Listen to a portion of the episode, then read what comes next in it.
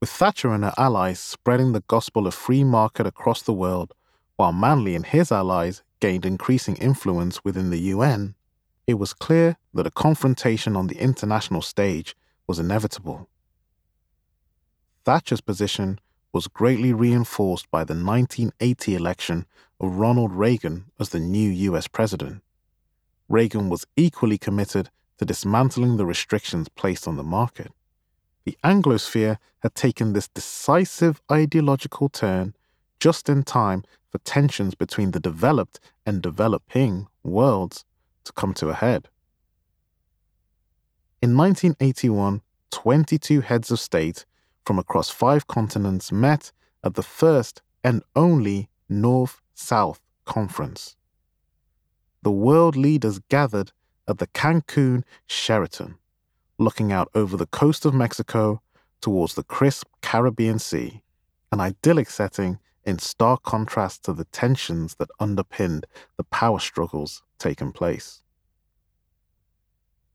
Those in attendance included Thatcher, Reagan, President Francois Mitterrand of France, Prime Minister Pierre Elliott Trudeau of Canada, President Julius Nyerere of Tanzania, and Prime Minister Indira Gandhi of India. Michael Manley and his efforts with the new international economic order had helped pave the road to Cancun. Prior to this main summit meeting, Manley had hosted a mini summit between the developed world and the developing countries in 1978. While he was unable to secure the attendance of the major Western countries at this preliminary meeting, Manley was able to bring the leaders of West Germany, Australia, Canada, and Norway together with the leaders of Nigeria and Venezuela for a conference in Jamaica that proved to be a productive discussion of how global trade between the countries could be improved.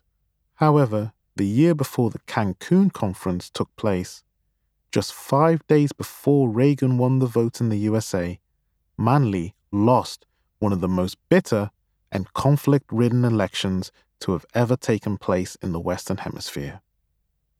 After a bloody contest marked by politically sponsored violence, Jamaica had elected a new president, the business friendly Edward Seaga, a politician known to opponents as Edward C. I. Aga, due to his perceived closeness to the USA.